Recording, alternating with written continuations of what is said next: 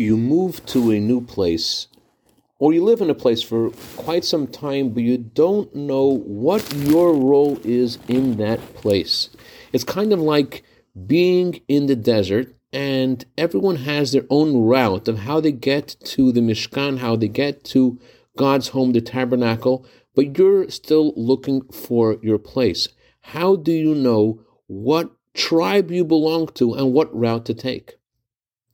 Good morning. Although each of us belong to only one of the 12 tribes, Jacob blessed his children that each of them should have the qualities of all of the 12 tribes. And there is a time when we need to employ and use this characteristic that God gave us from every one of those 12 tribes.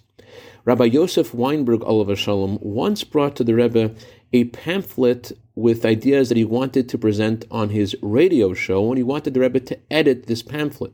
The pamphlet dropped on the floor, and the Rebbe picked up the pamphlet. Rabbi Weinberg was very upset that he had caused the Rebbe to bend down, and he wrote a letter of apology.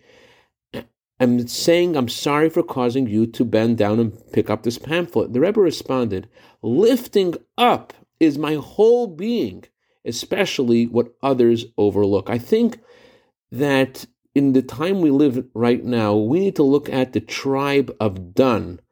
That was the tribe that stood behind all of the other tribes and sort of ran the first lost and found. Anybody who was missing something in their life or got lost, they brought that person back home and they returned whatever was missing to their rightful owner.